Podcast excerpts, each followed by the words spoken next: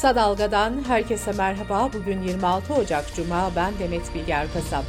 Gündemin öne çıkan gelişmelerinden derleyerek hazırladığımız Kısa Dalga bültene başlıyoruz. Anayasa Mahkemesi'nin iki kez verdiği hak ihlali kararına rağmen tahliye edilmeyen Türkiye İşçi Partisi Hatay Milletvekili Can Atalay'ın arkadaşları ve meslektaşları İstanbul Adliyesi önünde Can Atalay'ın mektubunu okudu. Atalay, anayasanın askıya alınmasına itiraz etmek ve memlekete sahip çıkmak zorundayız, dedi. Avrupa İnsan Hakları Mahkemesi 2023 yılı istatistiklerini açıkladı. Rapora göre mahkemedeki 68.450 davadan 23.397'si Türkiye'den. Türkiye en çok adil yargılanma hakkı, güvenlik ve özgürlük haklarının ihlali konularında mahkum edildi. Adalet Bakanı Yılmaz Tunç mevcut anayasayı 1982 model arabaya benzetti ve protez anayasa ifadesini kullandı. Bakan Tunç yeni anayasa yapılması gerektiğini söyledi.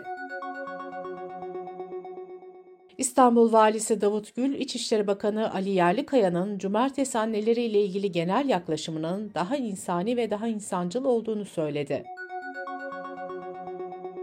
Parti'nin İstanbul Büyükşehir Belediye Başkan adayı Murat Kurum 10 başlık altında proje ve vaatlerini sıraladı. Kurum'un bakanlığı döneminde yapacağız dediği Kanal İstanbul'dan söz etmemesi dikkat çekti.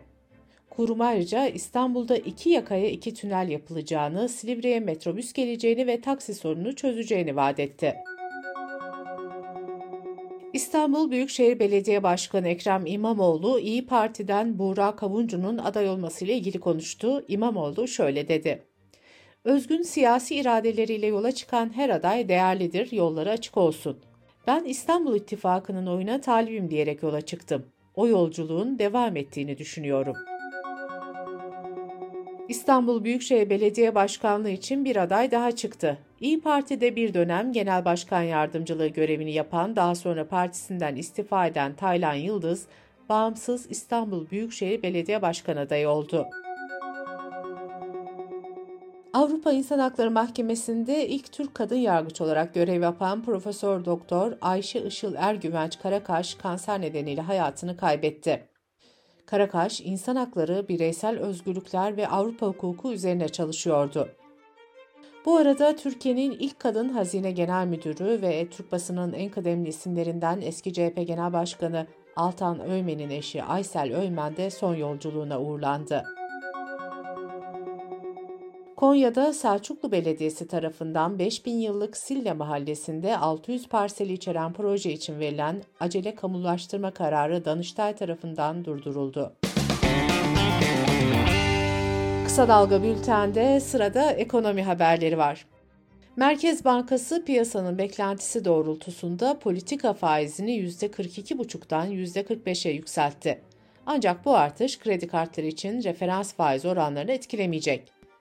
Seçimlerden önce %8,5 olan faiz oranı 8. kez üst üste yükseltilmiş oldu. Ekonomistler ise faiz artışında yolun sonu yorumunu yaptı. Birleşik Kamu İş'in araştırmasına göre açlık sınırı 17.442, yoksulluk sınırı ise 48.495 liraya yükseldi. Yapılan son düzenlemelerle asgari ücret 17.002, en düşük emekli aile ise 10.000 liraya çıkarılmıştı. Teskop İş Sendikası 700 binden fazla kamu işçisini ilgilendiren toplu iş sözleşmeleri protokolü için ek zam talep etti. Sendika, Türkiye tümüyle ucuz emek ülkesi haline gelecek uyarısında bulundu. Hazine ve Maliye Bakanlığı kira gelirlerinin vergi dışı bırakılmasını önlemek amacıyla yaklaşık 2 milyon konutu kontrol edecek. Beyannamelerinde uyumsuzluk olan ve hiç beyanname vermeyen mükelleflere yasal işlem başlatılacak. Dış politika ve dünyadan gelişmelerle bültenimize devam ediyoruz. Türkiye'nin İsveç'in NATO üyeliğini onaylamasının ardından ABD Başkanı Joe Biden'ın Türkiye F-16 satışını derhal onaylamaları için kongre üyelerine mektup gönderdiği belirtildi. Reuters haber ajansına göre resmi sürecin bundan sonra başlaması bekleniyor. İsveç'in üyeliğine meclis onayı vermeyen tek NATO ülkesi olarak kalan Macaristan'dan ise bu konuda acelemiz yok açıklaması geldi. İsrail ordusu Gazze'nin Han Yunus kentinde 10 binden fazla sivilin sığındığı Birleşmiş Milletler'e ait eğitim merkezini hedef aldı. Amerika saldırıyı kınadı, İsrail ise saldırıdan Hamas'ın sorumlu olabileceğini iddia etti.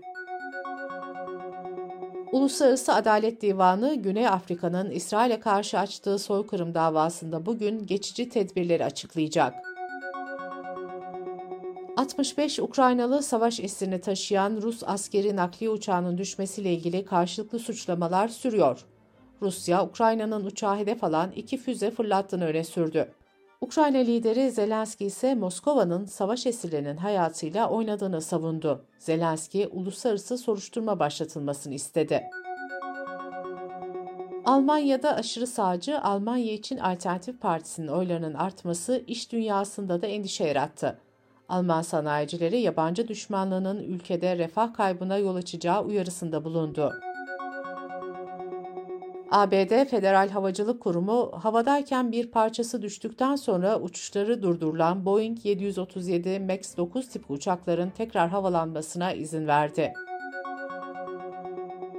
Suudi Arabistan'da 70 yıl aradan sonra ilk defa yasal içki satışı yapılacak.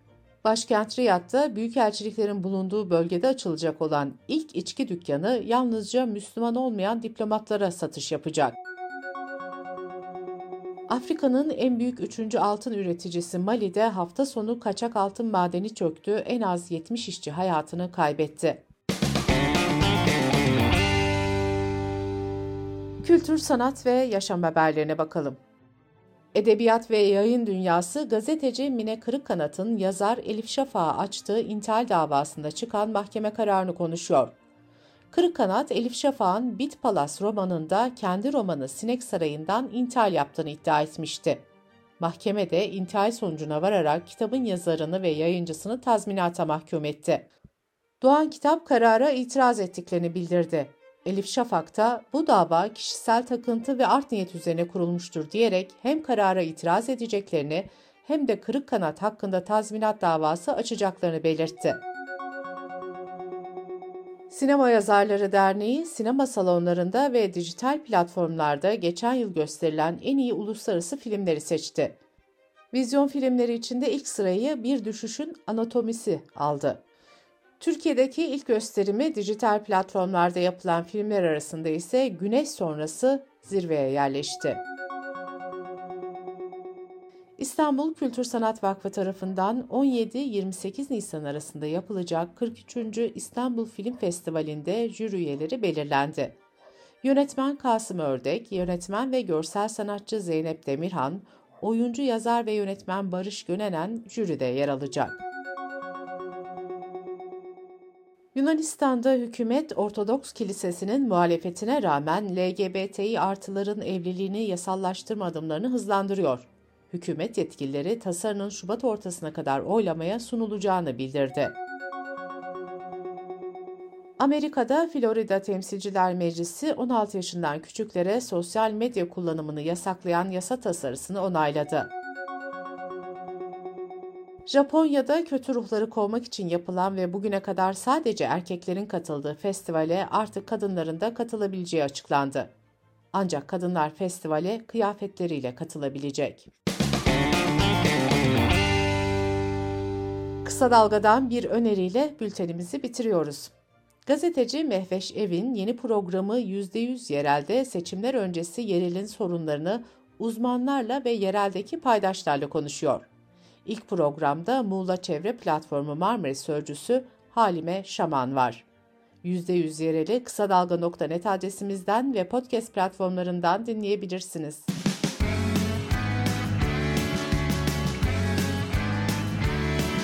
Kulağınız bizde olsun. Kısa Dalga Podcast.